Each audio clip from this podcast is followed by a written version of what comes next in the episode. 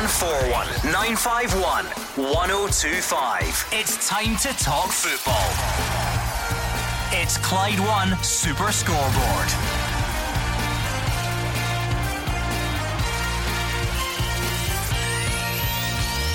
Good evening and welcome to Clyde One Super Scoreboard. As Peter Lawwell says sorry for Celtic's trip to Dubai. Looking back, it was a mistake, and for that I profoundly apologise, says the chief executive.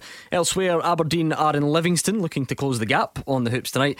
And did we see Scotland's goal of the season from Lawrence Shankland last night? I'm Gordon Duncan. Joining me tonight is Andy Halliday and Mark Guidi. Yeah, the big story Peter Lawwell apologises after some pressures from many former Celtic players. Uh, the chief executive has come out and said sorry. So, are the Celtic fans satisfied with it? Do they think it's enough? Do they think it's too late? Be interesting to hear what the Celtic supporters think about it. And for Rangers, 21 points clear at the top of the table, the champions in waiting. You could give them the title today if you wanted to, and as ever, they go about their business quietly and effectively at the other side of the city. For us, maybe not ideal. There's no stories coming about it, but the bottom line is the football has done the talking on the park, and they are going to be champions this season. And a big game tonight as well, Livy against Aberdeen. Andy, I think about this time last week, I asked one of the pundits on the show if we had heard the last of the trip to Dubai, and it, it it's haunted me ever since. I think the answer is no.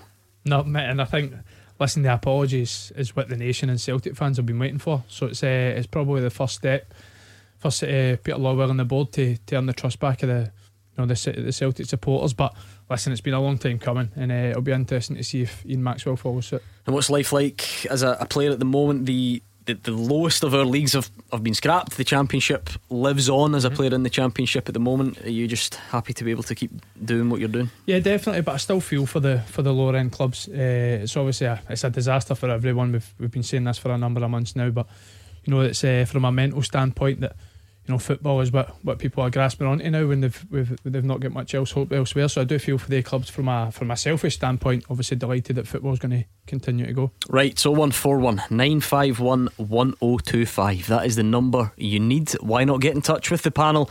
and let them know what is on your mind. If you would rather tweet, you can do that as well over at Clyde SSB. But we much prefer to speak to you on the phone. So pick it up and let us know what you've got. 01419511025. It's just another one of those nights where it's fairly obvious what the uh, the jumping off point is going to be for the show. So let's hear from Celtic's chief executive Peter Lawwell. This trip to Dubai has dominated the headlines for days and days, and it's taken a big development today because last night's show, the night before, a lot of it had started to move on from the decision to go to, to the reaction. What what are Celtic saying about this? What are the governing bodies saying about this? Is there going to be an acknowledgement? Is there going to be an apology?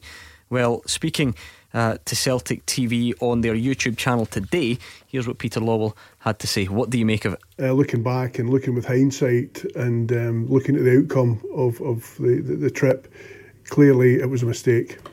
And for that, um, I profoundly apologise to our supporters. Uh, we left here, and the rationale for the camp was very much the best intentions. Things have, haven't gone the way we wanted to, and the outcome is clearly very regrettable.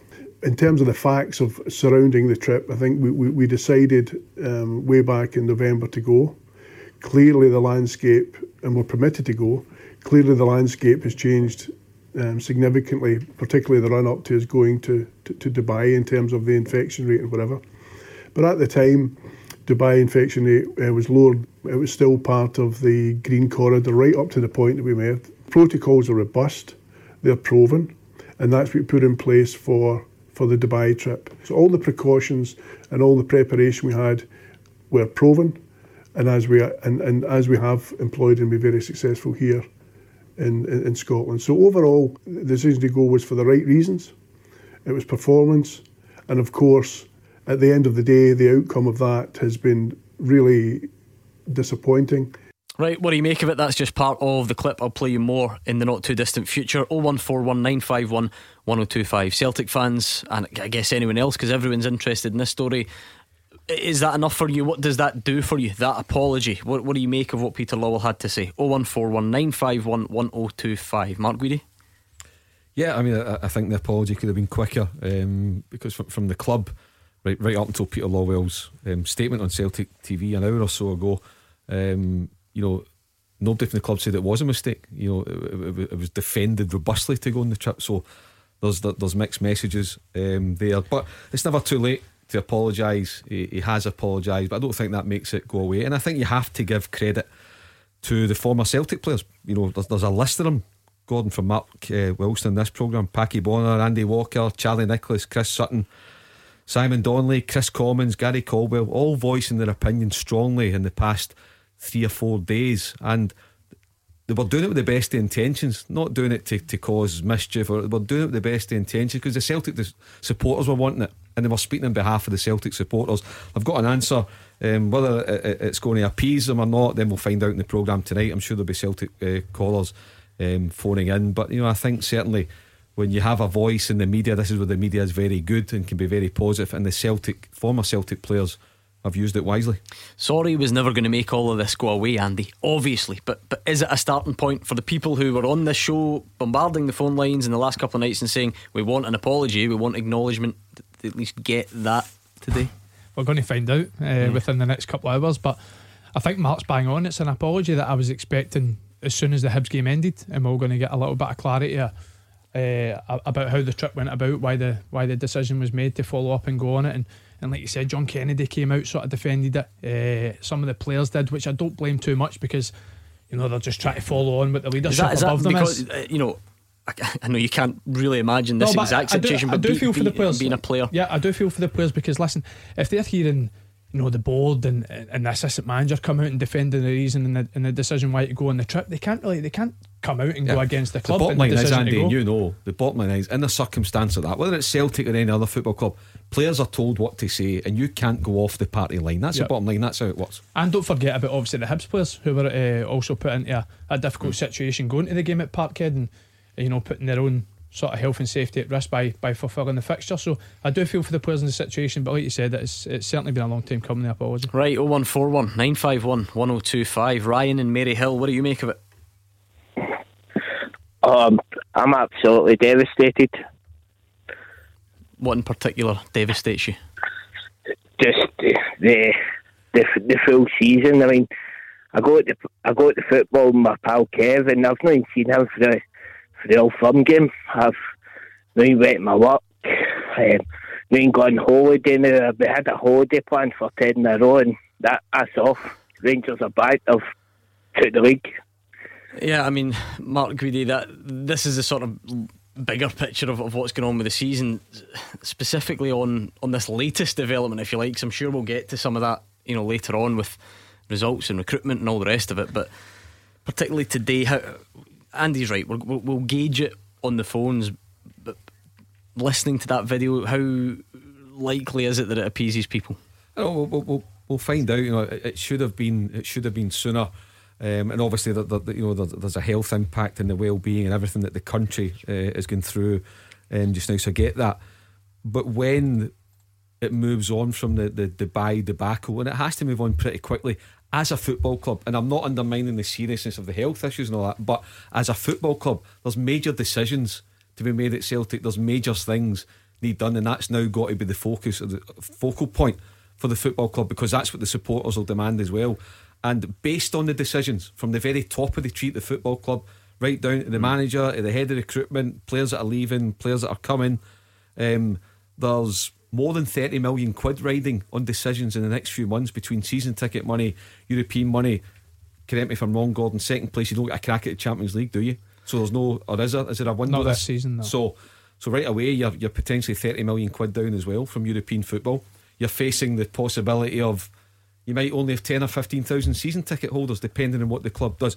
So moving on from from today, and I know it's all about Dubai still today, but supporters will eventually move on from it and they will want proper answers and the football club to be heading in the proper direction. Uh, let, us hear a bit more then, just so that we can paint the picture more. That was Peter Lawwell, the first part, speaking to Celtic TV. Let's hear what else he had to say. I'd like to reassure our supporters that the club that they uh, believe they have is here. We have made a mistake, you know, and we apologise for that. But the club that they that they would like to have and have had is here. You know, again, we, we have got to work through this. Um, this horrific pandemic has affected the whole of society. It's affected our people here in Scotland. It's affected our supporters. It's affected our football and it's affected our club. Probably our club more than any. And these challenges have come upon us. They're not finished. There's going to be more significant challenges going forward. And for our supporters and our community, we really got to stick together. We've got to be united and we've got to face these challenges together. We've got to keep fighting, and we will keep fighting uh, over the coming months and put the club in a position that we can maximise the potential.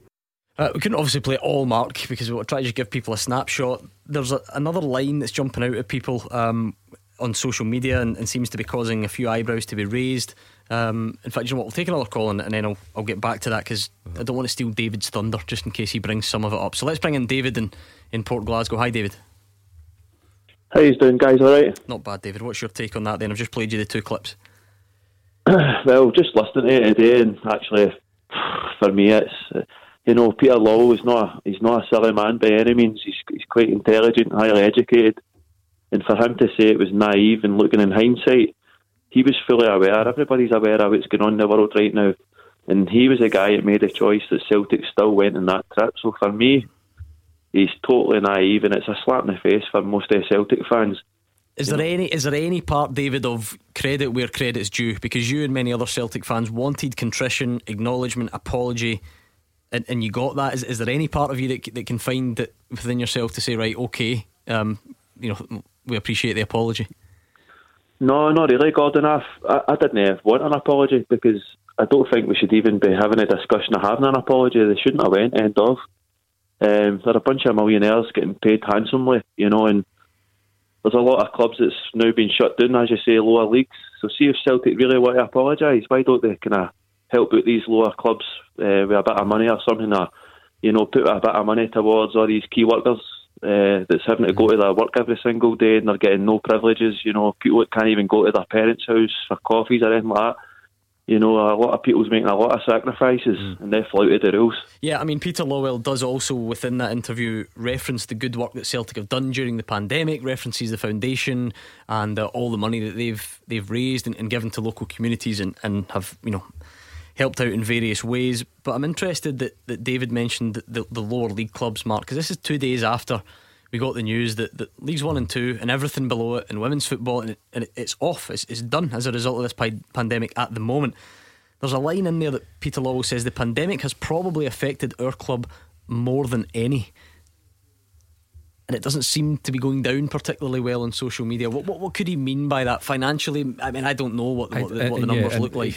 And, and, you know, therein lies a problem when you're interviewed by your own in-house uh, staff because you're not actually opening yourself up because that, that is a line that you would naturally pick up on and ask to elaborate on what exactly they mean. So we can only guess and what is the point in guessing? So yeah, it would have been better to have some more. What, what does he mean? By is he referring financially? Is he referring to losing a couple of players with, with, with the Scotland trip? Was referring to losing 13 players and his manager on Monday night because he went away, although it was the club's decision?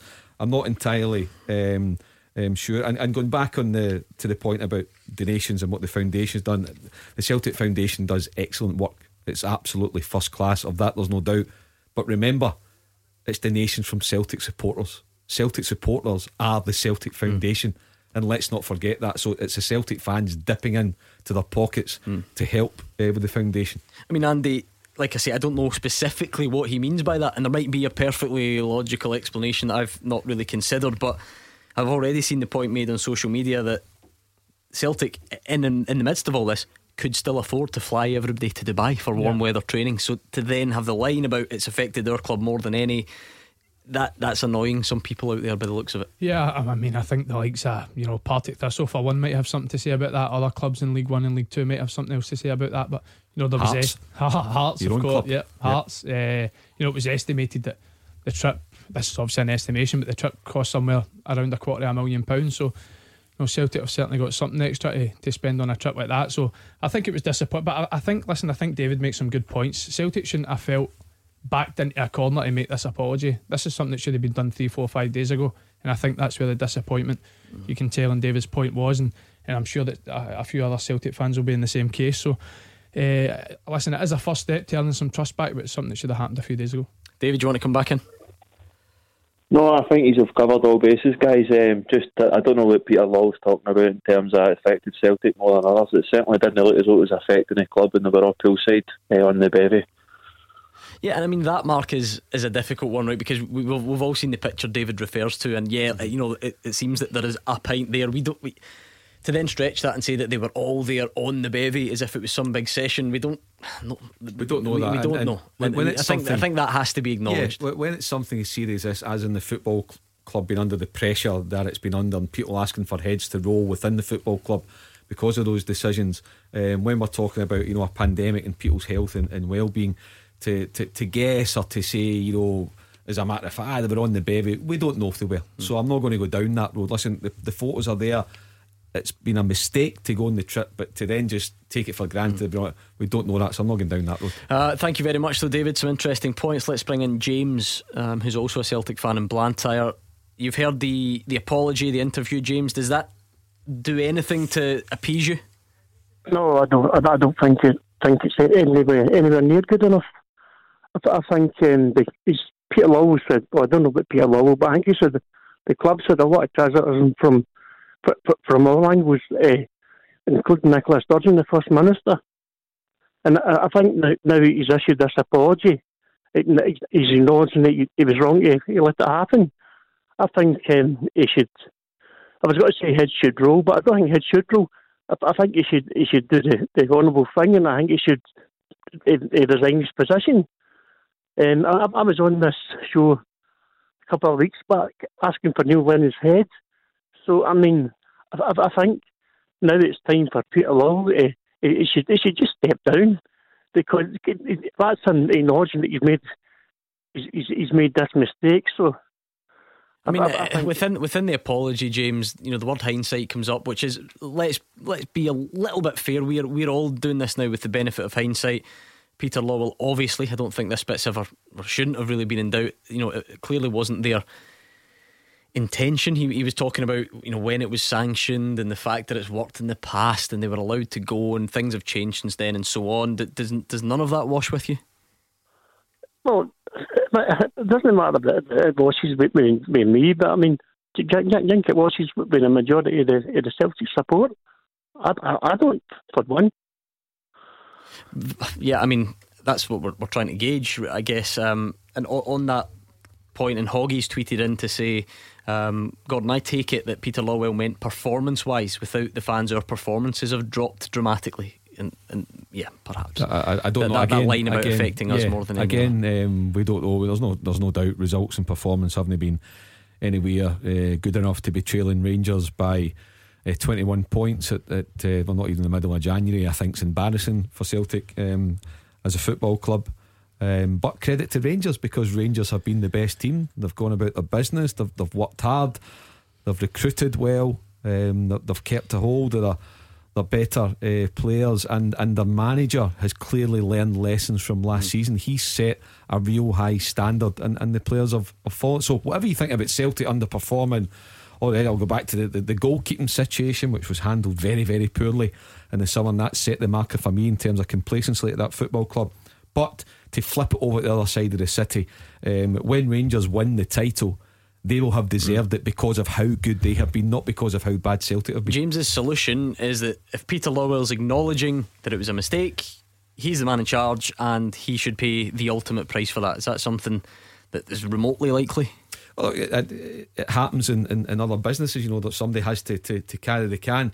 But without, you know, or, or just not just taking Dubai as, as an isolated incident over the piece.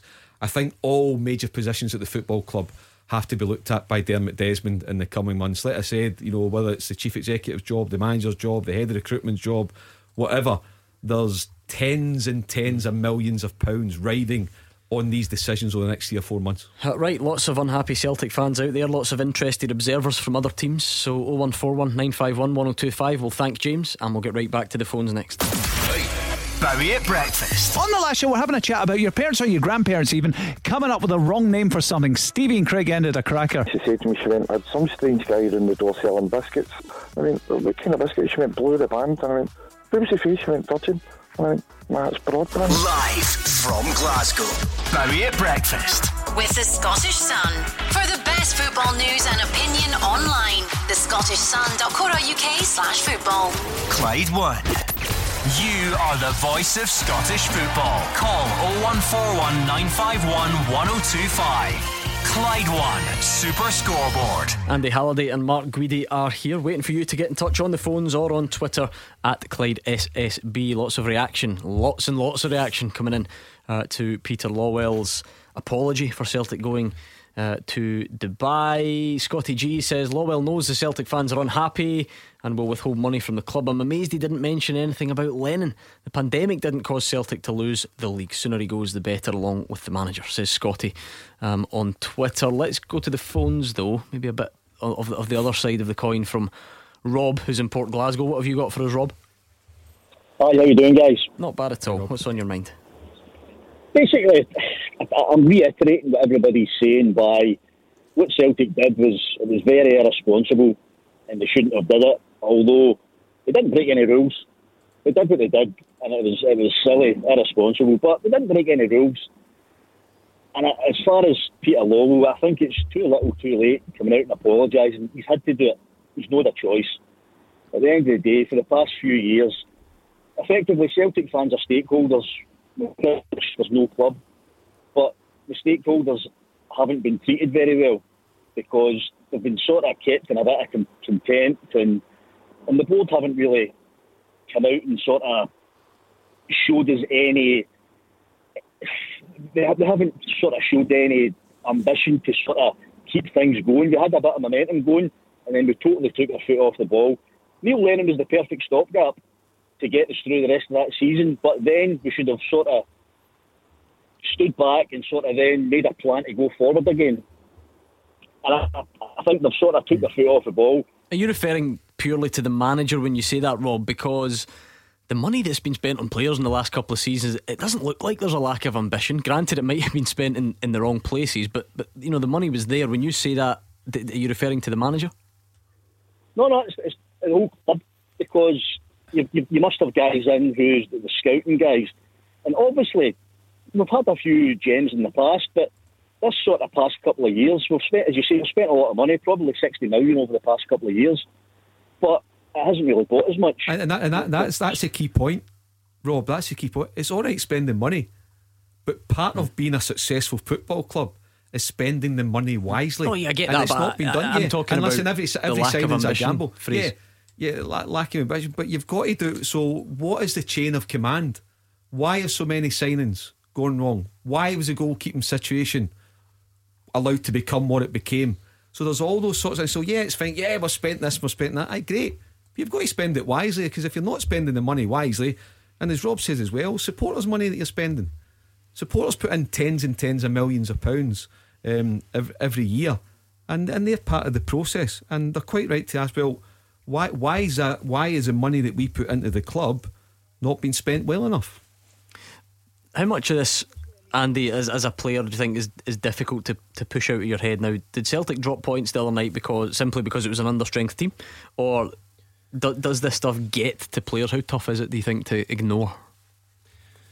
I mean, Celtic are in a situation just now, uh, and it's pretty shocking that I'm saying it, but there's no really a guaranteed three points with any game that Celtic went into eh, lately. And although I do feel as if they turned, turned a corner a little bit, they went into the Old Firm game and, and were excellent for the first 30 minutes and ultimately came away with nothing. I think they had their full strength team at home to Hibs, you know they're going to be in a game. And albeit, you know, they missed a lot of key players and 13 players within the game, they could have still won it. You know, I, I've spoken about it a few times. The real plus point that's came out the past few weeks is the emergence of David Turnbull. I think he's fastly becoming Celtic's most important player, best player, and I think he was the other night against Hibs. But no, the, the, the players that they're missing it was all down to the decision to go to Dubai. And, uh, you know, what, what we're asking mm. is, is the apology from, from Peter Lawwell going to appease the Celtic fans tonight? And, and obviously, we're getting a, a resounding answer so far. And that, that's the one. David Turnbull, as you well know, you're, you're right, he's been absolutely brilliant, and, and, and credit to him. Apart from Where's him, it, well, no, I wasn't going to say that. I was going to say, apart from him, off the top of my head, I can't really think of another major success story as a signing no. uh, recent, in recent times. Rob, you, you, mentioned that phrase that we've heard a few times. You know, didn't break any rules. Is that is that enough though? Just looking at looking at, and I accept it and accept that there's hindsight here. But looking at the scale of what's going on and now everything we know, is it enough to keep mentioning that no rules were broken? No, it's not enough. It's not enough. At the end of the day, no rules were broken, but what they did was completely irresponsible and they, and they shouldn't have did it. And, and I will say one thing, and, and people will probably come on and try and slate me for this, but if Celtic were 21 points ahead, you wouldn't get half as many people calling in and calling for the head of Peter Law, everybody else. Celtic fans have been, we've been spoiled over the years, and I think a lot of people, it's all they know for a lot of younger guys. So it was never, you can never win for years and years and years. It's always going to come to an end. The most disappointing thing is, is it's came to an end on the 10 in a row season where they should have kept the momentum going by by investment and by buying the right players, getting the right staff in, and that's the biggest that's the biggest mm. issue for me. I get what I get what Rob means, Mark, because we're humans and maybe we can't separate the the twenty one point gap, but, but I'm not sure ever going to Dubai in the middle of the pandemic and then coming back with a player positive and then having your opposition hesitant to play the game and then playing it and, and everything that goes round that side of it. I'm not sure the points gap comes into it. For some Celtic fans, maybe. But but Rob's saying you know there wouldn't there wouldn't be half the half the reaction if Celtic were 21 points ahead. Would would, it, would that change how good or bad an idea it was to go to Dubai? No, no and, and particularly with what's happened with, with Christopher Jullien. So even if Celtic were 10 points ahead going to Dubai and they've come back and they've lost their manager and the assistant manager and 10, 12, 14 players, uh, whatever it is, then yeah, it, it, would be questioned because, you know, if you were ahead, then you're, you're putting your title chances in, in jeopardy by dropping two points because of the unavailability of certain players because you went to Dubai. So yeah, it would, it would always come back round again, Gordon. Yeah. Uh, the, the interesting thing for me, Peter Lawwell says obviously the landscape had changed and no, I, know the joint response group and the Scottish Government sanctioned the trip, but when the trip was announced in the end of November, it still raised a lot of eyebrows, and Celtic fans didn't seem happy at that point that Dubai was even chosen in the first place. And listen, Celtic have followed a protocol that they've done over the last few seasons. It's been obviously really successful. They've put on a run the last couple of seasons to then go and win the league, but we're in different times now. And they talked about it when the restrictions starting to tighten over the festive period. Mm it, it, you just knew it was a, it was going to be a disaster from a footballing standpoint and a PR standpoint to eventually go on the trip. Let's thank Rob in Port Glasgow and move on to David in Wishaw. David, what's your take on it? Uh, one personal view, and thanks for taking my call, by the way, guys. No problem. One personal view is Celtic are not at fault here. Okay, they went to Dubai, they've been in Dubai for, for years and nothing because of the pandemic. The government should have stopped Celtic from moving. Peter Lawwell's come on the, the, the television, the Celtic television, and apologised. Okay, fair enough. But as I say, this is more, a lot of people shouting at the phone now. This is more personal view. Mm-hmm. They should have been stopped by the government. You're not moving anywhere. Now, they're talking about Neil Lennon and all this. Leave Neil Lennon alone. Scott Brown alone. Now, going back to 1967 when Celtic won the European Cup. I was 10 year old. I couldn't believe what I was seeing when I was 10. Parading around the streets, parading at Tommy Gemmell's mother's house down in, in Motherwell. It was fantastic. Yeah, I mean, I'm sure, I'm sure it was, David, but you, I'm sure you'll you'll know what question is coming here. What's what relevance does that have on the decision to go to Dubai? Right, right. Well, what I should have said, the second, the second point is what's angering me most is the Celtic supporters. Right? Celtic supporters, where are you? We're getting through a hell of a time. We know that they shouldn't have went to Dubai, but they should have been told not to move. They were photographed, socialising, and, and whatever, having a beer and that. We all make mistakes. Yeah, but I'm interested in that logic, David. Right? So if, if I or Mark Guidi, Andy Halliday, or yourself is planning on doing something, I don't know what, but planning on doing something wrong, something that's not very wise, it's not our fault, it's the fault of the people who didn't stop us doing it in the first place. Well, if, I mean, obviously Celtic's planned this, right? I mean, you're going to disagree with it, I know, but this is more personal view. Then the government, Nicola Sturgeon has stepped in and says, no, you are not moving. You are staying yep. where you are. We've got a pandemic. Mm. Okay, maybe it's a wee bit, but not, they're not all to blame. Yeah, do you know what? To be fair, I was just want to test David's theory, Mark, but. I, don't think the, the, the, whether it's the government or our football governing bodies, I don't think they've come out of this looking particularly good, have they? No, no and, I, and I think now, I, I don't know. Perhaps there was some dialogue in the QT behind the scenes between the, the, the government and Celtic. Now, if there's not, then there, there is partial blame at the government still because they should have marked their card saying we, we are getting into full lockdown on, on Monday. You know, so you might want to reconsider. And the government then keep themselves right. They can still put the onus on Celtic to do the right thing. But uh, whether they would be able to stop them or not, I, I don't know. But I think there certainly should have been um, a greater degree of responsibility um, taken by the government.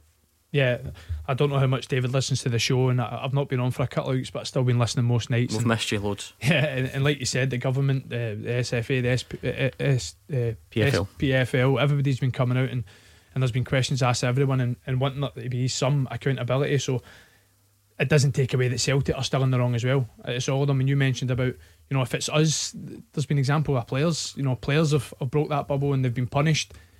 And we've said we feel sorry for the clubs because it's the players' mistake. But ultimately, you know, it's it's everybody's everybody's got to take a uh, a part in the blame, and, and that's why we've been looking for this first step to, to somebody to come out and admit their mistake. And and you know, I don't know if David heard the start of the show. I mentioned it. I wonder if Ian Maxwell will now follow suit because there's been a lot of mixed messages with him mm. coming out saying the trip wasn't a mistake, and now Peter Lawwell's came out and says it was a mm-hmm. mistake. So will he mm-hmm. follow suit? What, what do you make of that that side of it? Because Andy's right. Ye- yesterday, I mean, last night, I think it was. Was it two days ago?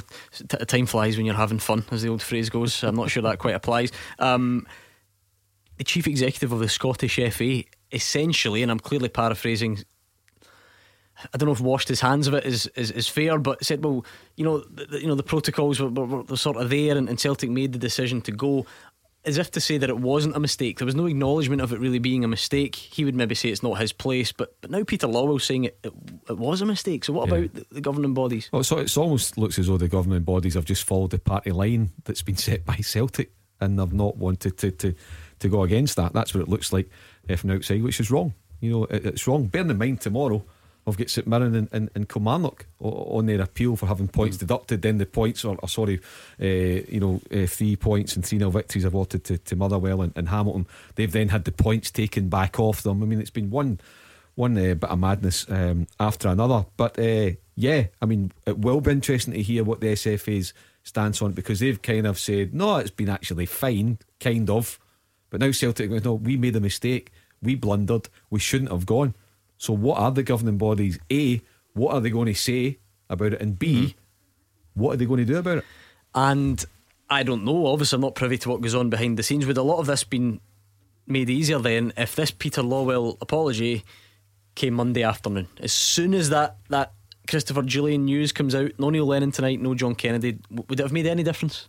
Well, I I, I think that um, I think we became aware of the the, the Christopher Jullien Sunday somebody, night, was it? But yeah, somebody tested positive Sunday night, and then Christopher Jullien was named on, on Monday. Then subsequently, uh, Neil Lennon, John Kennedy, and the eleven or twelve uh, players. But what should have happened for me, Gordon, was that rather than uh, and I know there's a, a kind of obligation. You're not bound to do it. There's an obligation to to put players up, you know, and, and, and a person from management.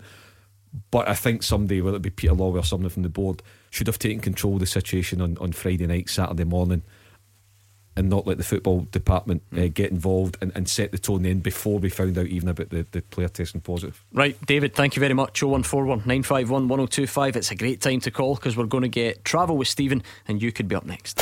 0141 951 1025. This is Scottish football's league leader, Clyde One Super Scoreboard. Mark Guidi and Andy Halliday are here. It's 0141 951 1025 on the phones. You can tweet us as well. We're over there at Clyde SSB. We do have a big game in the Scottish Premiership tonight. It's Livingston, one of the informed teams in Europe. Livingston going great guns uh, up against Aberdeen. Uh, this aft- uh, this evening, I should say. Um, so we'll get to that maybe a bit later on. Bring you the team news and so on, and, and build up to that one. Uh, what have we got here on Twitter? I think this is in response to the last call. John Lennon, obviously not that one, uh, says, What if the Scottish Government was waiting for Celtic to do the right thing and be responsible uh, and not go? Or if they had told them not to go, Celtic could have said, Go and run and jump, we're going anyway. Uh, kind of going round and round on, on that blame game. Um, I must admit, John McIlvanney says, Again, not one hope you're okay message. For Big Jullien. Well, to be fair, we, we did do that earlier in the week numerous times, but you're right, you are correct, and, and that shouldn't be lost in it, John. Mm-hmm. So well done. Um, hopefully, you'll take back some of your unfair language within that tweet as well, given that, that, you, that you're right, and I hold my hands up and I'm sorry. Uh, but we did say it numerous times on Monday. Uh, let's bring in Nick in Airdrie. What's your take on what's going on, Nick? Good evening, Gordon, Mark, and Andy. I hope you're well. Thank you. Same Yeah. to you. I've been listening to all the things that have been going on over the last few days, and uh, I'm not even going to get into the Dubai debacle or the 10 in a row. Uh, but uh, being a Celtic supporter for 40 plus years uh, and looking at the current situation, I think the board must uh, take action as soon as possible. Don't leave Neil to the end of the season. I think there must be major changes in the squad, and there's a lot of dead wood needs to be thrown aside. And uh, I've seen a lot of things on social media. Wayne Rooney mentioned, and Frank Lampard, and Eddie Howe. Uh, I would make a managerial change as soon as possible to allow the new manager to get rid of Deadwood and build for next season. They need to look towards next season, and and and, and I think that uh, Henrik Larsson and Paul Lambert for me would be the my choice. All right, well, we'll get to those specific suggestions. Mark, it's funny how things move on very quickly. For weeks and weeks on the show, it was all about Neil Lennon and is he the man to take mm. Celtic forward and, and will he make it to the new year and, and will he see out the season? Dubai has come along and Dubai is such a mess that for many people it's actually overshadowing that side of it. But but Nick's, Yeah. Nick's back on track with that. He's saying what, what's happening now. You know, who's. Well, Celtic did say that they would they would kind of like an, an updated assessment post January the, the second. So whether they have and they're, they're keeping Well, it I mean, quiet or, or, or whatever. I don't But think publicly, but the, well, there was the there were there were quotes from Dermot Desmond since then, sort of backing Neil Lennon to the end of to, the to season. the end of the season. So that's that's set in stone, is it? Well, again, I don't know. What, I, I- I- couldn't look, possibly I- say set in stone, but It's well, if it, if it is Neil Neil Lennon or, or it's to be someone else, whatever it is, there's, there's clarity um, required because there's major work um, required. And you know what? See if it is Neil Lennon or if it's anybody else, I'll go back to a phrase that that I've used many times on the show. The manager has to be the most important person at the football club, and he has to be given the right to make the key decisions that affect the football team on the park and affect his own uh, future. So that's got to be set in stone. And whether it's Neil Lennon moving forward or any manager with substance worth his salt that's in demand, if you're a high caliber manager, you will not take a job unless you have those those guarantees. And he's got to be given the right to make the right, like Steven Gerrard has across the road. You look at Steven Gerrard at Rangers; he's in full control of the football department. Him and his coaching staff in tandem with Ross Wilson and with the board, but you can see a connect there, and that's got to be the way for Celtic moving forward.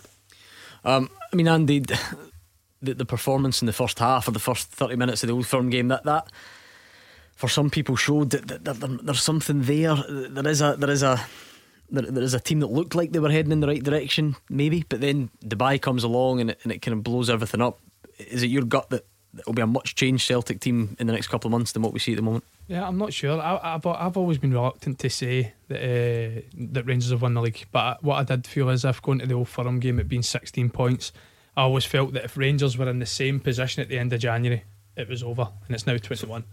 So Sorry, just to clear up, you're not saying the, the league's won yet. no, now, now I am. Yeah, yeah, now so the league's So, won, right? uh, Okay. uh, Going into the Old Firm No, game that's at fair 16 enough. 'cause I was points. ready to have a right go to you if you're going to stand there with a straight face and say Going the into league's not the, won. the Old Firm at 16 points, I felt if Celtic could get the win and and have a, a good January with Rangers going to Pittodrie and Easter Road and places like this, could could it change? Who knows? But Celtic have got a decision to make it how they end the season Mm-hmm. because we're talking about it's 21 now. Did they try and obviously rally for now at the end of the season, claw, claw back point by point, see if they could put a run uh, run in together and, and players Mm. themselves stand up and be counted from now to the end of the season? Because you mentioned it out with Turnbull. There's not really any success story in terms of individuals in Celtic's team. Uh, Nick, what what makes you think that getting rid of Neil Lennon and bringing in Henrik Larsson and, and Paul Lambert's going to turn things around? Well, I'm I'm a, a great fan of Neil Lennon. Right, But I'll spin it back to Rodgers. Rodgers said they couldn't take the team any further. I don't think Neil Lennon can take this squad any further. It's fallen, it's fallen apart at the seams.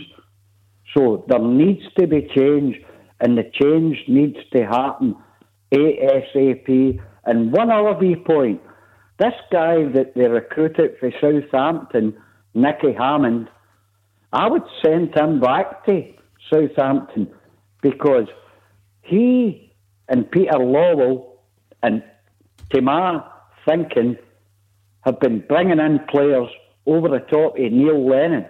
That's my thoughts. Yeah, I mean, and it's it's an interesting theory, Mark, but that's that word accountability. Now, Nicky Hammond's in charge of recruitment, so he's going to have to take some of the blame. He certainly can't get off with it. But but us at the outside, how much does he control? How much say does Peter Lawwell have? How much say does Neil Lennon have? We might never know the answer to those questions, and that's what comes. That's when it becomes quite difficult to. To, to find that accountability, that blame, like I said, Nicky Hammond's job title suggests that he's certainly going to need to take a lot of the flack, but how much will we ever know? Well, that, that's what I'll, I'll go back to my point about you know, you, have got to have these people now. I, I, I get it, but you know, um, managers are there to manage. You know, more than anybody else at the football club, you should trust your manager's judgment in players that he wants to bring in and players that he wants to let go. Players that he wants to people he wants these backroom staff, people that he doesn't. Because if you don't trust the manager to make those decisions, then you shouldn't have him in the job in the first place. So it goes back to my point.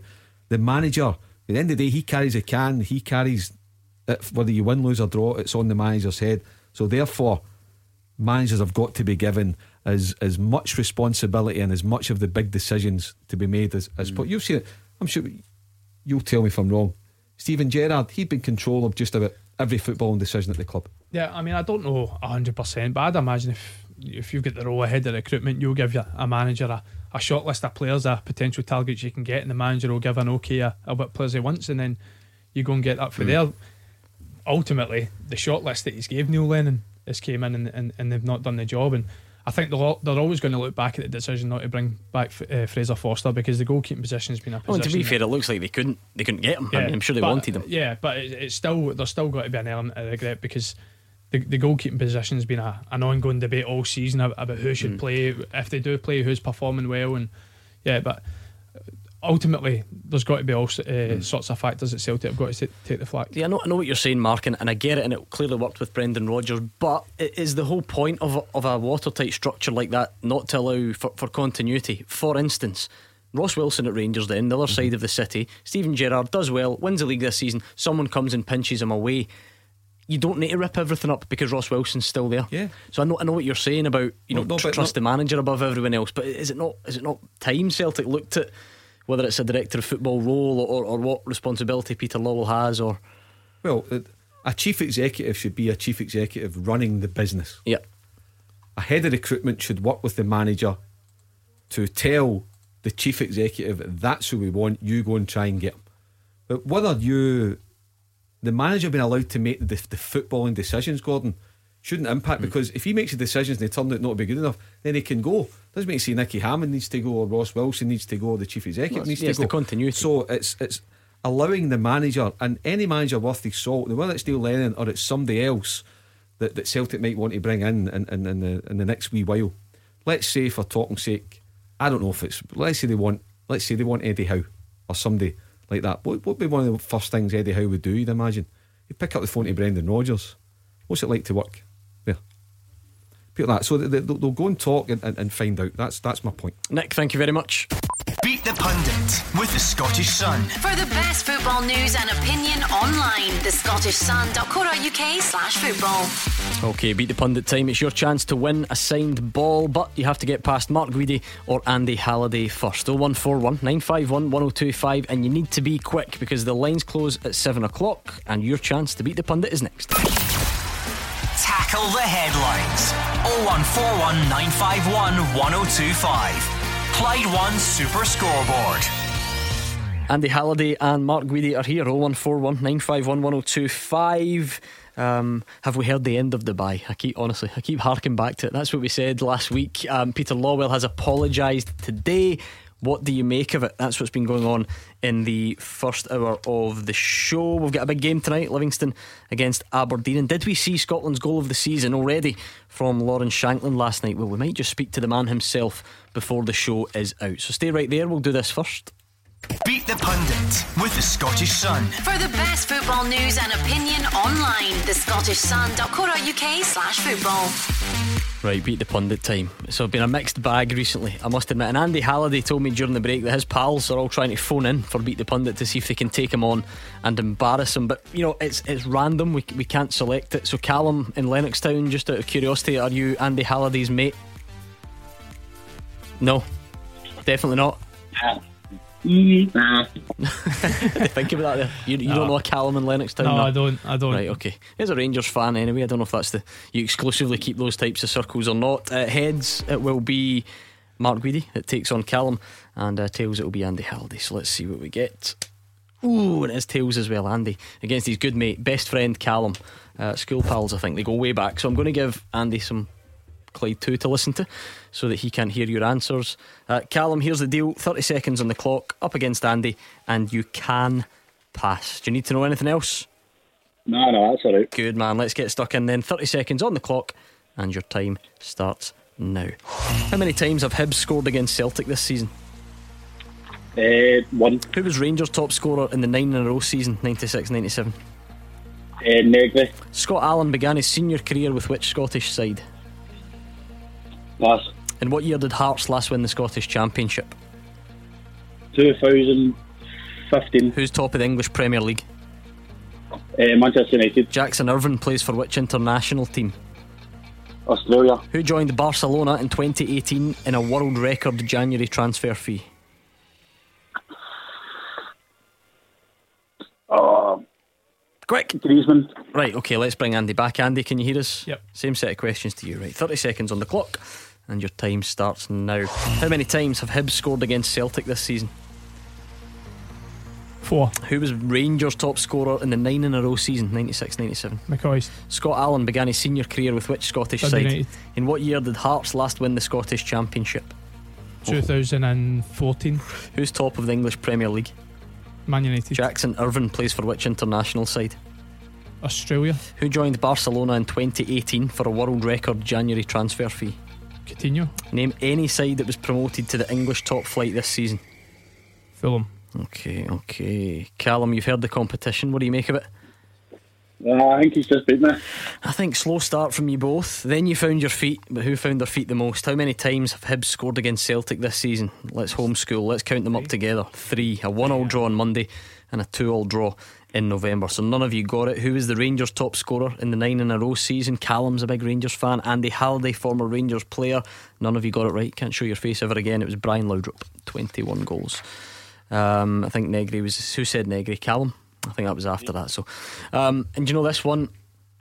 I bet producer Chris didn't even know this, and it just shows you your luck. Scott Allan began his senior career with which Scottish side? Producer Chris, do you know that Andy Halliday and Scott Allan are good, good, good friends? Nah, he didn't. He's shaking his head. So there we go.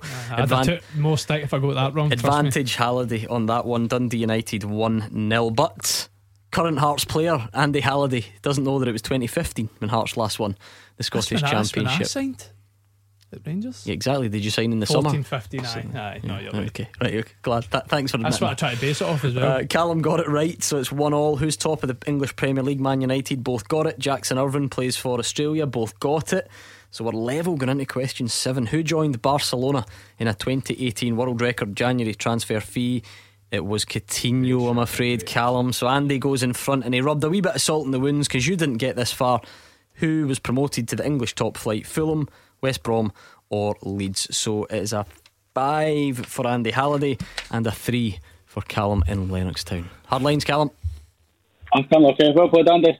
Good man. That was a good Well effort. Cal- Strong that was finish. good. I was Yeah, very strong impressed with the finish. Coutinho Yeah. answer. That was a great yeah, shout. Coutinho's a good shout. Um, shame he doesn't know what league, yeah, what Hearts last won the championship. Though I'm Aye, sure they can it's- remind. Aye, Ro- and- and- Robbie Neilson and can remind them of that. Robbie tomorrow. was the manager as well. Aye, remember? no, I So, remember. I aye, tried to base aye. it off when I, because I signed Aye, for Rangers the year after, but More brownie points for your manager. There we go. Right, 01419511025. John's a Rangers fan. He's calling from Crookston, but I think he's got Dubai on his mind. Uh, don't we all, John? What's your take? Uh, first of all, guys, I'd just like to say thanks very much for taking my call. Uh, it was just what you said. I'm a, a, a listener, and uh, it was what you said at the start of the show that Peter Lawwell came out and apologises to the Celtic support. What about everybody else? I think he's wrong in saying he's only apologising to the Celtic support. They've actually brought that virus back with them. Yeah, I mean, I'll, I need to check the wording, John. I, I don't know if he did he specify that it was only the, the Celtic support. I, I don't know. Was it was it not just a general apology? Are you looking for something specific to the whole of Scottish football? Say that at the start of the show, so I Hmm. took it that yous have got it confirmed that that was his words I that mean, he's hold on, let, apologising to. let- let me play a bit of the clip back. I, I don't know. Let's let's see what we've got here. uh, looking back and looking with hindsight and um, looking at the outcome of, of the, the, the trip, clearly it was a mistake. And for that, um, I profoundly apologise to our supporters. Uh, we left here, and the rationale for the camp was Yeah, I mean, I, I guess technically you're right, John. That sounded like an apology to the Celtic supporters. So The Celtic support. What about everybody else? What about all these pensioners that, that, that stay around about party? You know what I mean? It's it's totally wrong, and it's for them one in ten in a row. That's I mean, Rangers haven't been there. They've they, they- they've came from the bottom right to the top. Do you know what I mean? And now they're basically hmm. the amount of points we've got in front of Celtic at the moment. Yeah, I mean, Mark, in terms of you know an apology to the whole of, of Scottish football or for Scotland for, for bringing this virus back, I, I, am not sure. I mean, Celtic's statement earlier this week, by the way, which was rubbished by a lot of their own fans, does remind you that that you can get it anywhere, but they were accused of taking the increased risk, which I don't think anyone uh, could argue with. But, but you know, loads of I don't know. Should they have apologised to, to the to the football family, to the country, to to the, Well, the know, continent? Uh, yeah, how it far do you probably should. Be, I mean, like for example, you know, Hibs. Hibs, you know, Hibs just the game- say. Hibs wanted the game also right away. They, they were in the they were in the direct firing line um, of it. So eh, I mean, I, I get what John's saying. You know, um, you know, maybe it shouldn't have been just specifically to Celtic supporters because it's put a lot of people on the spot. SPFL, SFA, Scottish government. You know, the the, the first minister's having to, to to handle a situation uh, about Celtic going to Dubai when there's loads of other things going on, and it's just it's just adding to the workload. That said, I'll back to my earlier point that the, the government I, I think should have um, taken more of a hands-on role on it, not just to say directly Celtic, you are not going, but certainly um, if dialogue hadn't taken place in the QT behind the scenes, then they should have had a word with Celtic just to um, to say, listen, we would advise you not to go. Um, so I, I get I get John's um, point, but I don't know where the apology where, where you want it to end. Yeah, definitely was Hibs anyway because Yeah. that, you know you could see from Hibs' statement alone wanting Celtic players to be to be further tested. They obviously realised the, the increased risk of them fulfilling the fixture and, and potentially one of their players, you know, catching the virus with a with a, with a cup semi final coming up. So yeah, I'm not sure, you know, if how much they would specify whether apologies are going to, but certainly it was an apology that the nation Celtic supporters were waiting for. Um, yeah, John. So you, you were looking for a bit more, basically, yeah. Yeah, well, o- o- obviously because I mean you played the clip like but, but, uh, back there, and it's it's plain as daylight. You know what I mean? What the guy is saying, he's apologising to the Celtic support. Do you know what I mean? He's not using the word Celtic, but it's directed towards them. And as far as the the, the test not going ahead when they came back, the first game they played, I mean to me, it's just it's total madness. They shouldn't have went to start with for the simple reason it's a, a huge club, and the, the thing is, the money they've got, they're not there because they're stupid. They're there because they're a clever business, and they're, they're, they're at the top because Rangers haven't been there.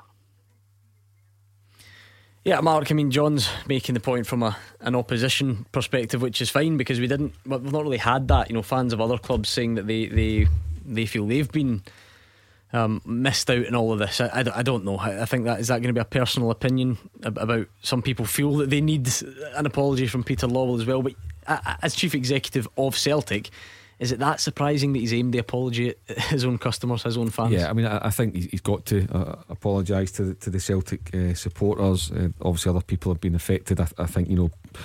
Again, with the benefit of hindsight, um, you know that maybe he should apologise to, to Hibs, but maybe that's something they would have been asked. But the the, the, the whole interview has been conducted um, all in house. It's not been given a, a- a wider uh, opportunity to to the media, but certainly Hibs because Hibs voiced their concerns right at the very start, um, six seven weeks ago, and then again, and um, when they voiced a concern for the players' well-being and for the players' families' well-being and management.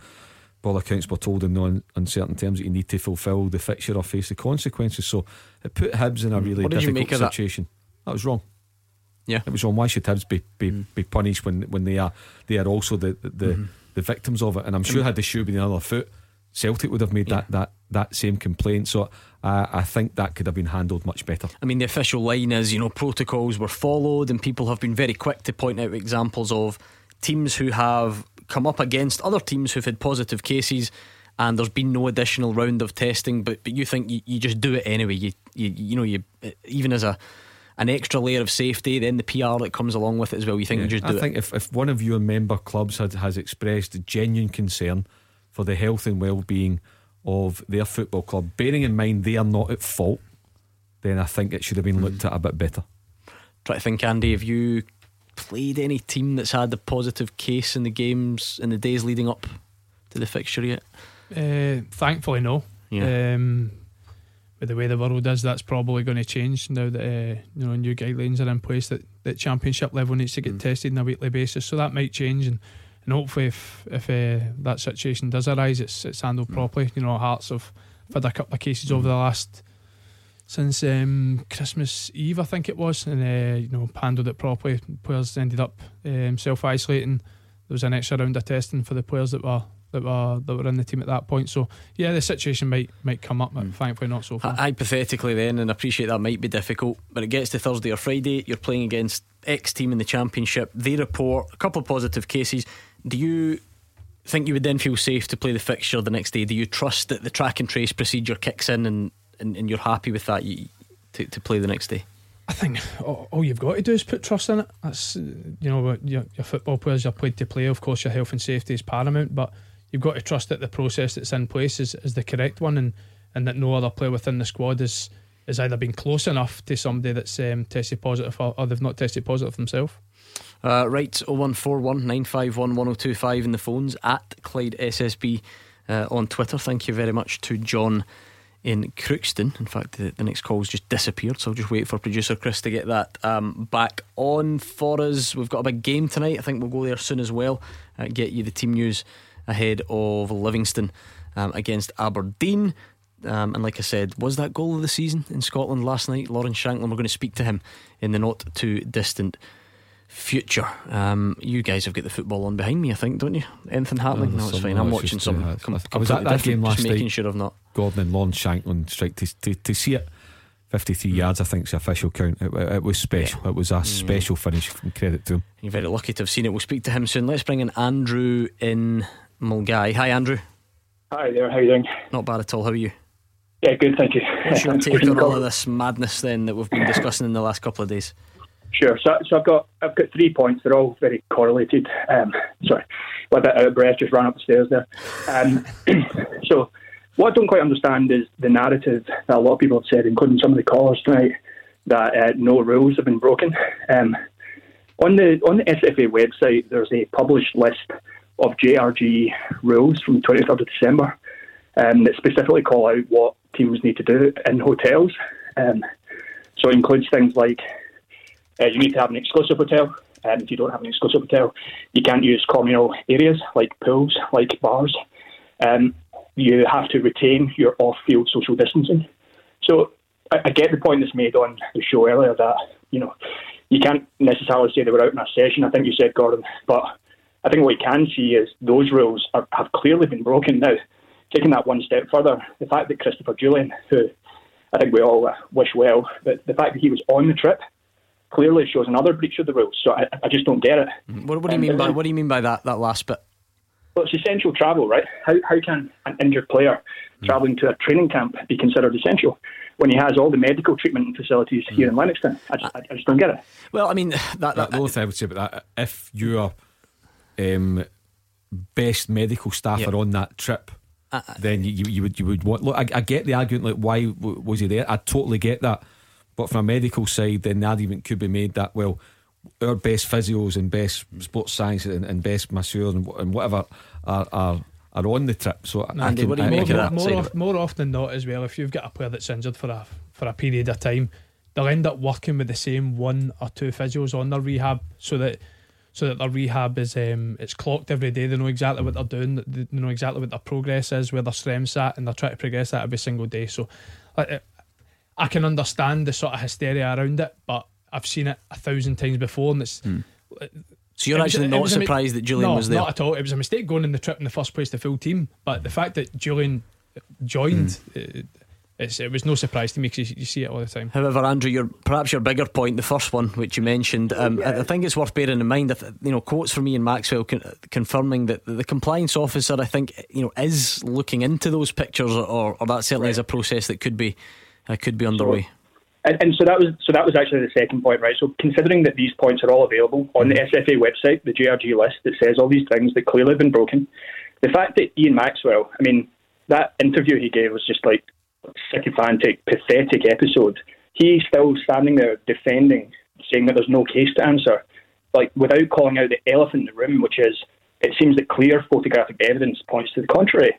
It's it's, it's just baffling. Now to fob it off onto the compliance officer is just a complete dereliction of accountability.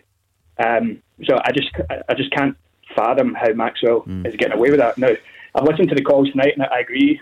Law, I think Peter Lawwell, excuse me, has come across quite arrogantly with his interview. Um, but I think Ian Maxwell and, and the governing bodies need to take a hell of a lot of the criticism here. And, and Maxwell's interview was just shocking. Mark. I've, I've actually not not watched. I think that the headline. I've- I know I've- you've not seen it all, but in terms of the headlines about. Yeah, you know, I mean, as, as I say, there's been a, there's been a contradiction. It's almost as if certain people, certain authorities have taken their lead from what Celtic have said, and up until five Hmm. o'clock tonight, the line was we've not done anything wrong. You know, there was no no apologies uh, coming out. Then all of a sudden, the, the chief executive's made uh, an apology, said clearly uh, we've made a mistake. So we're now waiting to see what the reaction to that is from the, the authority. But it is going to look embarrassing if they go back and what they've originally said. They've also put it in the hands of the compliance officer. Now, how long is Clare Whyte there for? I mean, when- when, is she so, leaving? So on that, right, Andrew uses a lot of very strong language, like you know, looking at the, the clear photographic evidence that you know protocols have definitely been broken. And this is the bit that I always have to have to play devil's advocate here on Yeah. this, right? Because I know the way it looks, Andrew. I have seen the same pictures as you, and I know the way it looks. But are we allowed to leave just a little bit of room for that to be properly investigated? How long were they there? People are looking at those poolside pictures. Andrew, football fans, do you know who those other people in the pictures are? Everyone's assuming they're other holidaymakers. Are they part of Celtic's travel team? Are they part of Celtic's security staff? How long were you in the bar? How long were you by the pool? Mm-hmm. Right. I, I, I'm- right. and please, please don't do what always happens on social media. That's not me clearing Celtic whatsoever. But is it worth just pulling back a little bit from Andrew's phrase of clear photographic evidence that protocols were definitely 100% breached? No, and, and, and that's why there has to be a proper and thorough investigation so we it can be cleared up so that Celtic can clear their name rather than having all this hanging over them. Or on the other hand, if rules have been broken, protocols have been broken, then they're, they're brought to task. But one photograph, a still of a photograph, doesn't hmm. paint a picture of what's happened over 15, 20, 25 minutes. Andrew, am I making any sense or is that is that rubbish? like I'm I'm tr- I'm trying my best to be to be reasonable. I'm probably not coming across that way, but like, I, whilst I take your point, right, but this is me reading verbatim the JRG's rule, hmm. right? Ban on access for players and staff to the wellness areas, the gym, or any other common areas such as a bar, a lounge, or a lobby. Now, I take the point. You don't know if they've been there for 15 minutes. You don't know if they've been drinking pints, etc. But that rule has been breached. Mm-hmm. End of. Well, for Andrew, I, Are, I, are you talking about the one by the pool in particular? Or the one in the bar? Do you know that there wasn't a private area? Well, it's a, well, it's a communal area. Uh, Well, sorry. T- Okay, to be fair, I don't know whether it's a private area. By the way, neither do I, Andrew. I, I don't know anything. I'm just trying to. I'm just trying to underline the difficulty we've got. And again, that's not me saying Celtic don't have a case to answer. Far from it. But we'll leave it there. Thank you very much, Andrew. In Milngavie, 0141 951 1025. Get a good full time teaser for you. I'm gonna have Hope to it's get. better than the La Liga one. You struggle with that one. Oh. So I have too many names you before that, your Matt? time. That was the You hardest discussed that question last night. No It, chance. it can't be. Who did I give it to? Hugh and Alex. It can't have been that hard. Was that Think Monday about it. They didn't get two of them. Ah, That's not surprising. There was only five answers. Oh one four one nine They couldn't- five they couldn't one. tell you who start the league, innit? 1025 at Clyde SSB on Twitter, and we're going to be speaking to a man who might just get Scotland's goal of the season come the end of the campaign. We'll speak to Lawrence Shankland next as well. Bowie at breakfast. On the last show, we're having a chat about your parents or your grandparents even coming up with a wrong name for something. Stevie and Craig ended a cracker. She said to me, she went, I had some strange guy in the door selling biscuits. I mean, what kind of biscuits? She went, blue the band. And I went, who was the face? She went, Virgin. And I went, nah, it's Broadband. Live from Glasgow. Bowie at breakfast. With the Scottish Sun. For the best football news and opinion online, the thescottishsun.co.uk slash football. Clyde One. Taking your calls on Scottish football. 0141 951 1025. This is Clyde One Super Scoreboard. Mark Guidi and Andy Halliday here with me, Gordon Duncan, and tonight's Clyde One Super Scoreboard. About to give uh, these guys the, the teaser, and uh, g- good to know that they're listening, Mark Guidi, because we, we felt it was a bit unfair. Andy Halliday got a question about his his old pal Scott Allan um, on Beat the Pundit, who's been straight in touch to say. Yeah. Good job, you got that right. That would have been at years of friendship uh, ripped up. The um, And Hugh Keevins has texted me to say third line up the top of the table. Good on you, Shug. That's the quickest he's ever, that's the. Oh, the quickest it, he's ever worked in Nokia, I think. Um, right, everyone's going for amateur detective here. I, I did make it clear before the break. I was clearly, you know, trying to just make sure we're looking at all uh, sides of it. And Ross is on and says, but if the lounge or pool area were private, then the photos that have emerged would have been taken by a member of Celtic's travelling squad, which is a very good point, Ross. And I'm not trying to contradict it. I'm just, I'm just here to try and look at all sides of it, which isn't always easy. 0141 951 1025. We've got a man hanging on the line who might have already sealed Scotland's goal of the season competition. I'll speak to him in a second, but let me give you this question, right? Quite a, a tricky one tonight.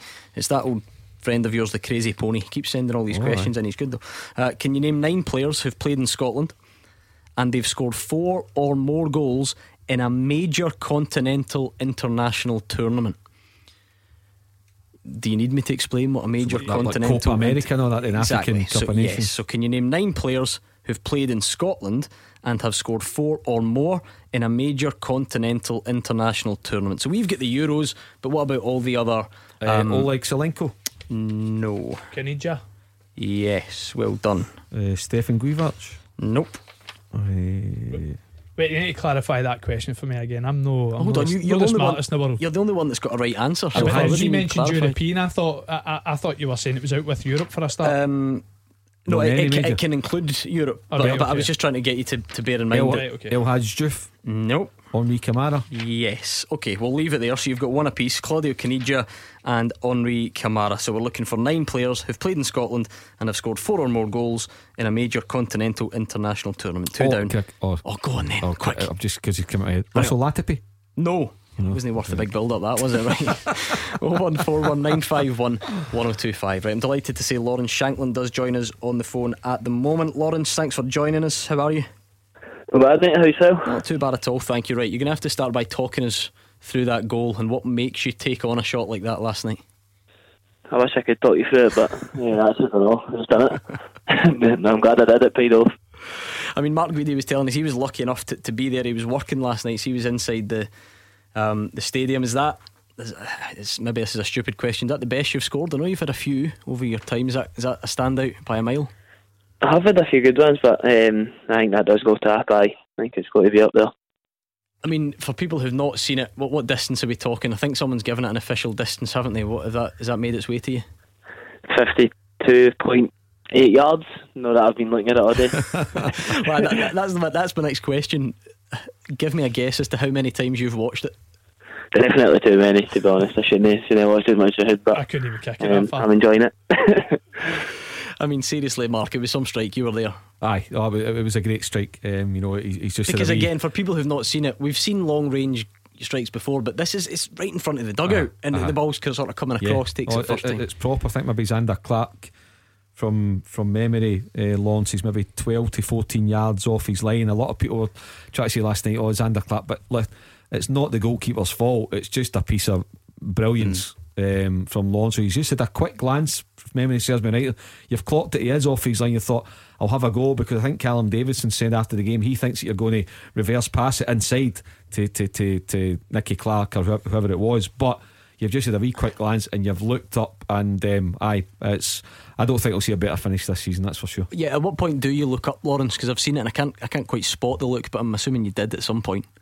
I'd kind of clocked it before. Um, the blood broke up the park a couple of times, and he was it wasn't miles off his line, but he was far enough. I thought if this strokes, I could maybe have a go. And um, to be honest, the one I actually scored, I don't know if I did have a look. I don't know if I actually did glance, but um, I had an idea it might have been off, and before I knew it, I'd committed it, committed to it. So thankfully, if I dropped in, or I'd have probably just get told to take a seat in the dugout. I think. I always say in the show, Lawrence, that Zander Clark's a big neighbour of mine, um, and he's far too big and, and scary for me to, to be slagging. I wonder if did, did the goalies say anything to you at any point after you do that to them?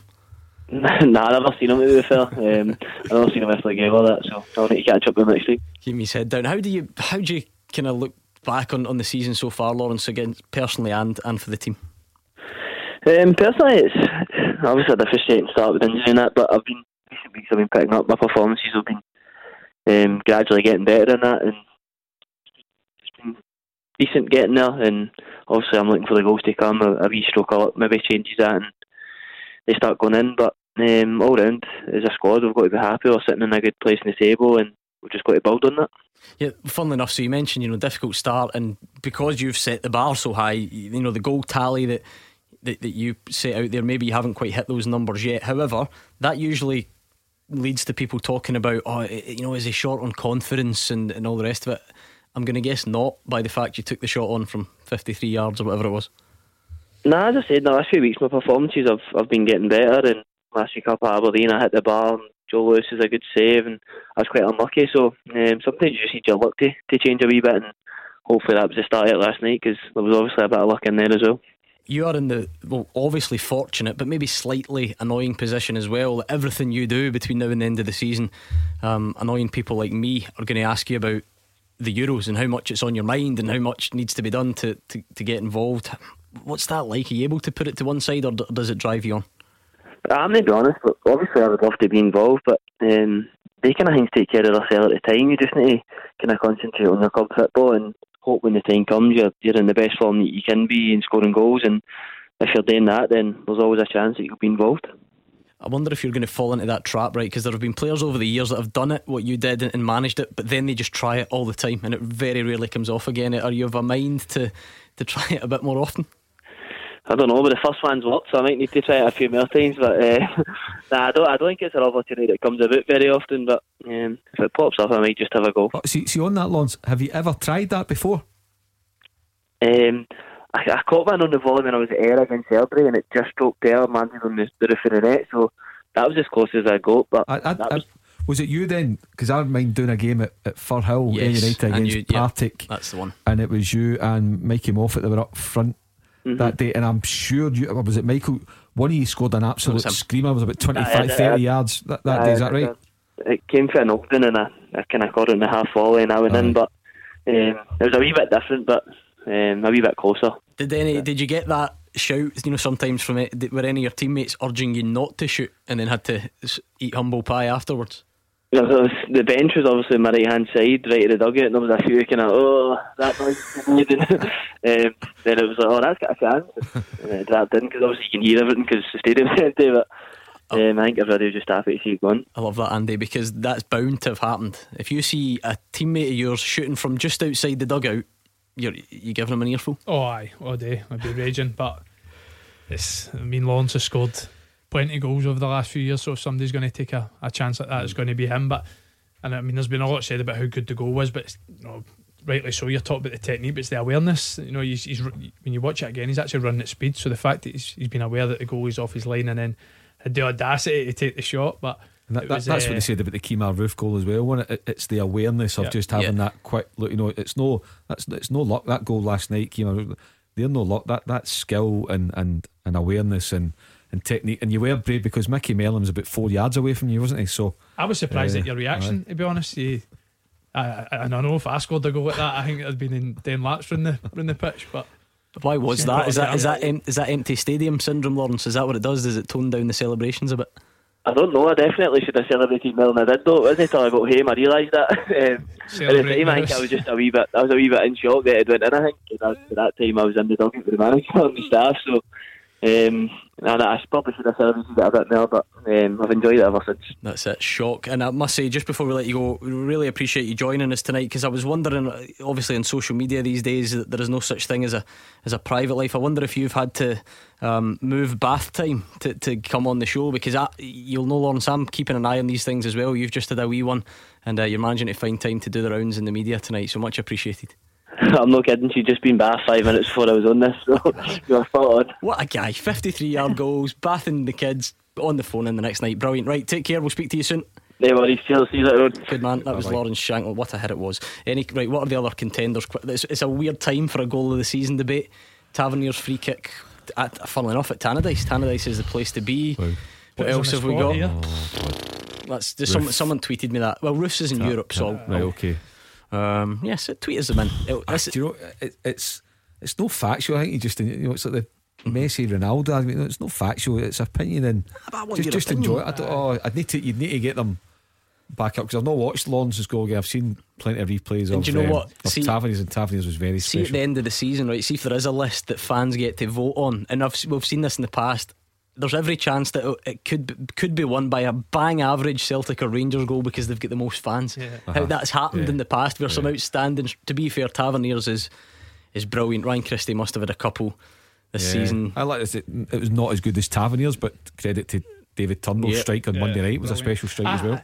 It's always on what you fancies, but I, I always love looking back on team goals where there's Mm-hmm. Mhm. 20, 25 passes. And I know it's again, it's, it wasn't domestic, but I remember Taverniers against Galatasaray in the Yep. in Europa League qualifier. It started for the back, he drove for the right hand side. There was maybe five, six passes, goes to the left cross the back post, and he puts in. So I, I always like Look, back Lewis, some of the build-up. Lewis Ferguson scored a screamer for Aberdeen Aye, at. Was that this right. season or last season? No, it was this like- season. It was the right-hand side, 30 yards when it arrowed just at the arrowed across. corner, aye.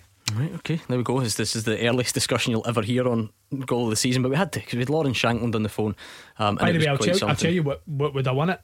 Doige against us in the semi final, that overhead kick. If it had gone in. Craigie plucks out the top Mm. corner, if that went in. Good shout. Right, okay. Uh, we do have a big game, Livingston against Aberdeen uh, tonight. Let's touch base with that one. Here's Dave Galloway. Thanks, Gordon. Well, Livingston are certainly one of the best formed sides in Scotland at this current moment, with 10 wins from the previous 11 games in all competitions. That includes six successive league victories since David Martindale became boss. But Aberdeen come here determined to bounce back from their 2 1 defeat to Rangers at the weekend, and a Dons win tonight would increase their advantage over fourth place Hibs and haul them closer to Celtic in the Premiership table. Livingston make uh, just the one change. It's Julian Serrano in for Jason Holt. So they start with Max Stryjek in goals. Then the outfield players Nicky Devlin, John Guthrie, Efe Ambrose, Kieran Brown, Craig Sibbald, Josh Mullin, Scott Pittman, Marvin Bartley, Julian Serrano, and Scott Robinson. Substitutes McCrory, Cabia, McMillan, Lawson, Taylor Sinclair, Forrest, Emmanuel Thomas, Tiffany, and Hamilton. What about Aberdeen? Well, two changes uh, for them. It's Matty Kennedy and Ross McCrorie in, with Ryan Hedges and Sam Cosgrove out. It's Joe Lewis in goals, then Tommy Hoban, Andy Considine, Curtis Main, Ash Taylor, Johnny Hayes, Lewis Ferguson, Dean Campbell, Scott Wright, Matty Kennedy, and Ross McCrorie. Substitutes Woods, Logan, Ojo, McGinn, Cosgrove, Anderson, Virtanen, Ngwenya, and Duncan. And your match referee here tonight for Livingston against Aberdeen, Stephen McLean. Looking forward to that, Mark Guidi. How good are Livingston at the moment? Ah, they're, they're, they're, they're doing really, really well, um, and credit uh, to them for that. You know, David Martindale um, has, has really taken it on um, and you know attacked the job with, with a right good appetite. The players have, have responded um, to him, and um, you know you, you would certainly fancy any game. You moment, apart from Rangers, but uh, any game, and you would include Celtic Park on, on Saturday of Livingston. You know, taking at least a point. It's eight wins in a row in all competitions, Andy. For any team, that is unbelievable. With no disrespect, when I say this, for a team like Livingston to do that is pff, incredible. Yep, remarkable achievement. Eight in all competitions, six in the league, and it, it's put them in the position they're in in the table. And they don't look as if they're going to drop points anytime soon. So I'm sure that they're going to go to Parkhead at the weekend and, and fancy their chances. But we spoke about it off air. I'd love to know the last time a team out with the, the old firms went on a, an eight game winning streak. I mean, particularly because of what's going on at Celtic. Uh, just in case you hadn't noticed, there's a bit of a situation there. Uh, I don't know where really? you've been for the last hour and 40 minutes. Will Livy, combination of their own form and that, will, will they be licking the lips at the prospect? I'm not saying they're going to go there and definitely win. I'm sure Celtic will still be favourites for the game. Uh-huh. But in terms of you'll never get a better chance and all that, they must be looking forward to it. Well, I think you know we don't know what's going to happen tonight, so that can have a uh, have a bearing on, on their confidence levels and stuff. You know, in a positive manner or a negative manner. But um, even if Celtic were at full strength, you'd, you'd imagine again taking tonight's game out of the equation that Livingston would go on Saturday. I think they would do they would do more than okay. Uh, from I wasn't at the game, but um, I think for the for, for the highlights and sports scene that. Um, Livingston were maybe unlucky not to, to nick a point at Celtic Park near the start of the Yeah, season. Um, so when you look at that, even if Celtic at full strength, I think Livy go think we may be able to just do something um, today. Because you look at teams that have gone to Celtic Park this season, Gordon taking Celtic's form Mm-hmm. in mind and, and taking points or one, so Livingston wouldn't be feeling any different. Uh, Graham's already tweeted in because we were talking about team goals and all the rest of it. He's pointed out uh, Morelos's goal at the weekend 25 passes, apparently. Steven Gerrard's Yeah. side before that. Uh, he's attached a, a clip there as well. Uh, right, quickly on this teaser then, can you name nine players who've played in Scotland and have scored four or more goals in a major continental international tournament? So the Euros counts, but the World Cup doesn't because that's not a continental one. That's them all joined together. So that's where your Salenko one falls down. So it's you know it's, it's the Euros, it's the it's the, Oh, the Henrik Go- Larsson it's the Gold another. Cup, it's the African, and so on. Uh, Larsson, yes. So we can add him to Caniggia and what was the other one you got? Camara. Henri Henri Camara. Camara. Any Mar- Demarcus Beasley. Yes, he's got six goals for the USA in the CONCACAF Gold Cup. Scott Arfield. No, Bocanegra. nope, Mark Viduka. nope. Okay, we'll leave it there. I'll give you some thinking time. I, I, Um, I need to have a heart's guess. Ricardo Fuller. no. All right, I'll give you some more thinking time and we'll speak to Jeff and Carluke next. Number one for football in Glasgow and the West. 0141 951 1025. Clyde One Super Scoreboard. Mark Guidi and Andy Halliday are here. We're, we're building up to kick off at Livy, but we might just have a wee complication there. So we'll go back and try and speak to Dave Galloway um, in just a second. We're going to speak to Jeff in Carluke. Let me check in on this teaser for you. Good response on Twitter. Um, I can see the likes of Darren Tennant having a go. I think you've already got his answer. So, can you name nine players who've played in Scotland and have scored four or more goals in a major continental international tournament? You've got Claudio Caniggia, Demarcus Beasley, Henri Camara, and Henrik Larsson. Did you give me him before the and break? I'll add in wee Shunsuke Nakamura. Shunsuke Nakamura. Yep, four goals for Japan in the AFC Asian Cup. Andy? Ki Sung-yueng. No. I'll throw one in and, and, and I need to credit him because he's he's texted me, so I don't want to steal Oh, it, I Brilliant. it Glad you're right. cheating. That's great. Thanks. Well, I'm, I'm, Thanks I, for the just honesty. my text. It's we Andy Cameron and Andy saying Claudio Reyna. No, Andy, I'm afraid not. Um, I, I, I'm at that stage where I don't mind steering you in a certain direction. You've got the only USA player in Demarcus Beasley. You've got the only J- Japanese player in Nakamura. You've got the only Argentinian. Um, you've got a couple. Oh, what about somebody like uh, Daniel Kuzan? No, No, right. Mark Wilson's pal. No. a Um, few of them. Bugera.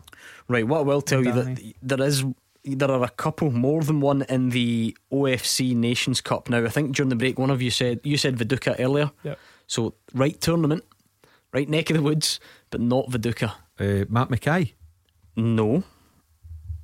Craig Moore, No. Scott McDonald. No, no, no. Um, Probably one of the only other ones you've not mentioned because not not a not a goal scorer by any means, but he's managed to get four.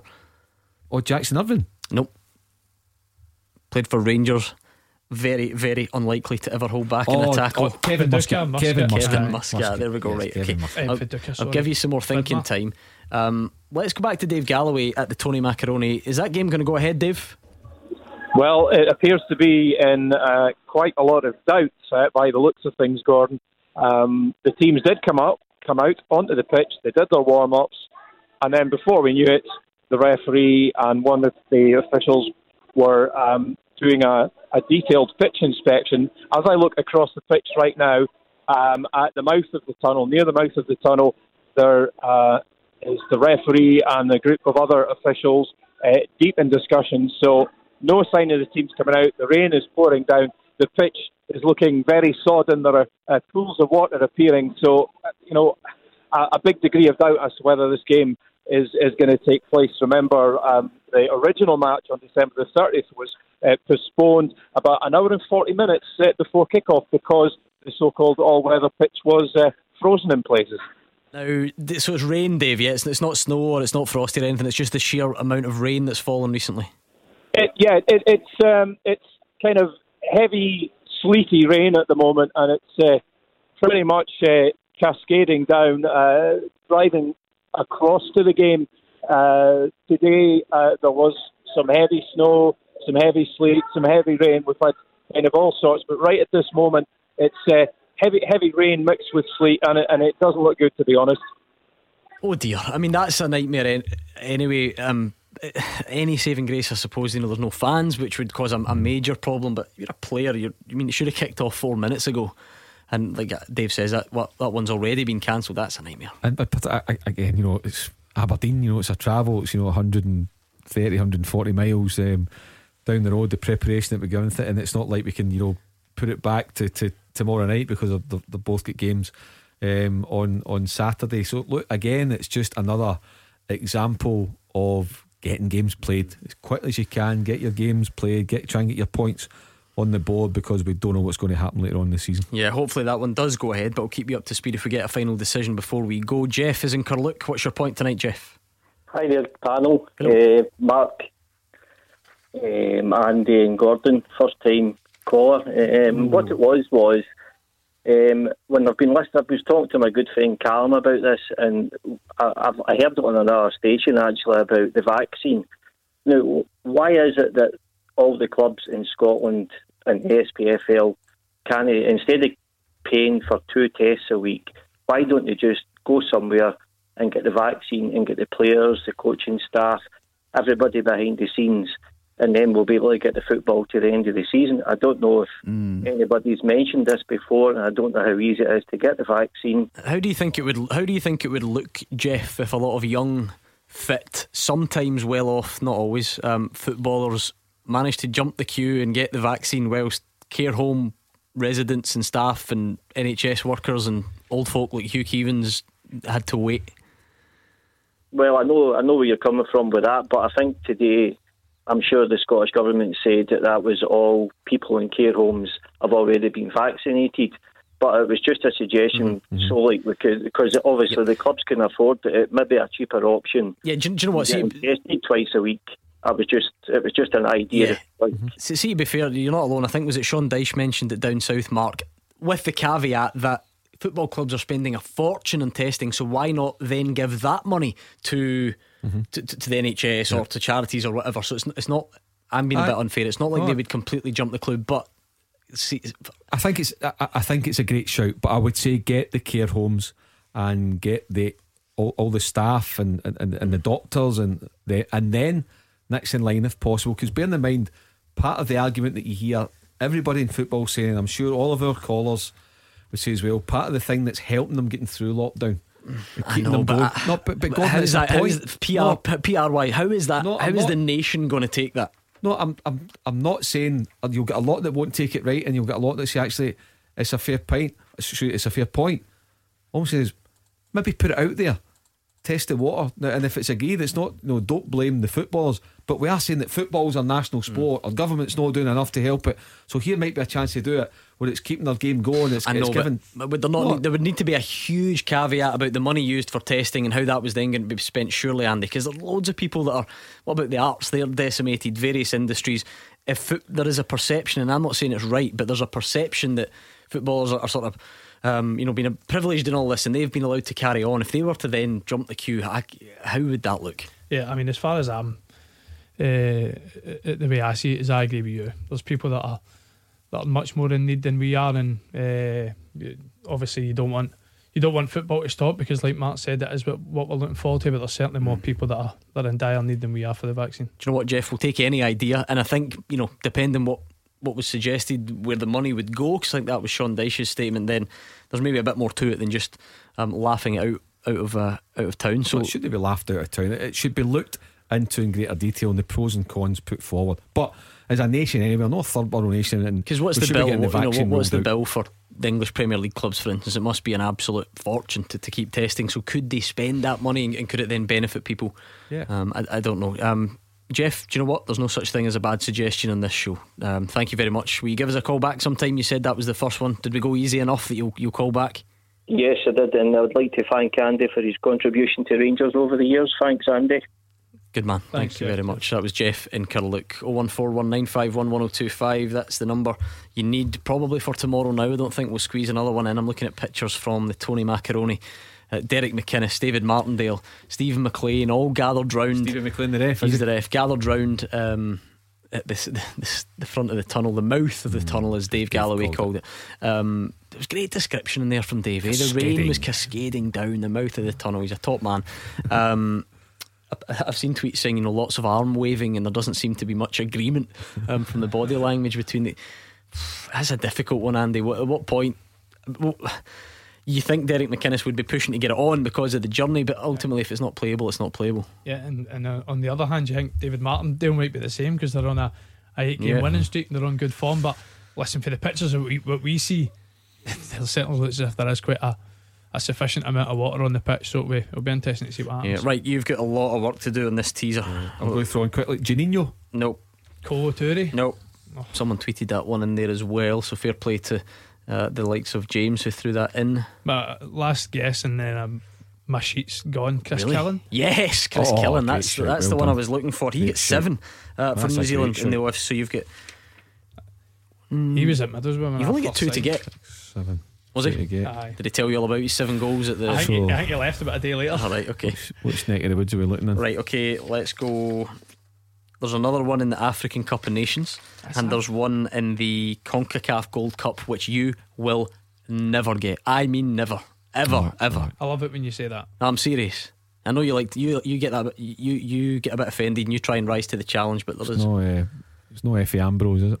Nope, but he is a former Celtic player. You've just possibly forgotten about him. I think we're talking Ronny Deila era. I think I remember him scoring a cracker in Europe actually for Celtic, but the career didn't really African didn't really take off yet. Cup of Nations.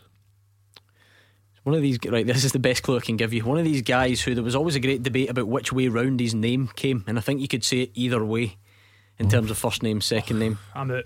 No, that's not for me either. Not as not as good a clue as I thought that was. No, Aye. No. What's the initials? I was thinking um, MW. Matt Oh, Wilson. wait, wait, we're back. Wilson, back. Uh, with Basu. McCaffrey with Basu.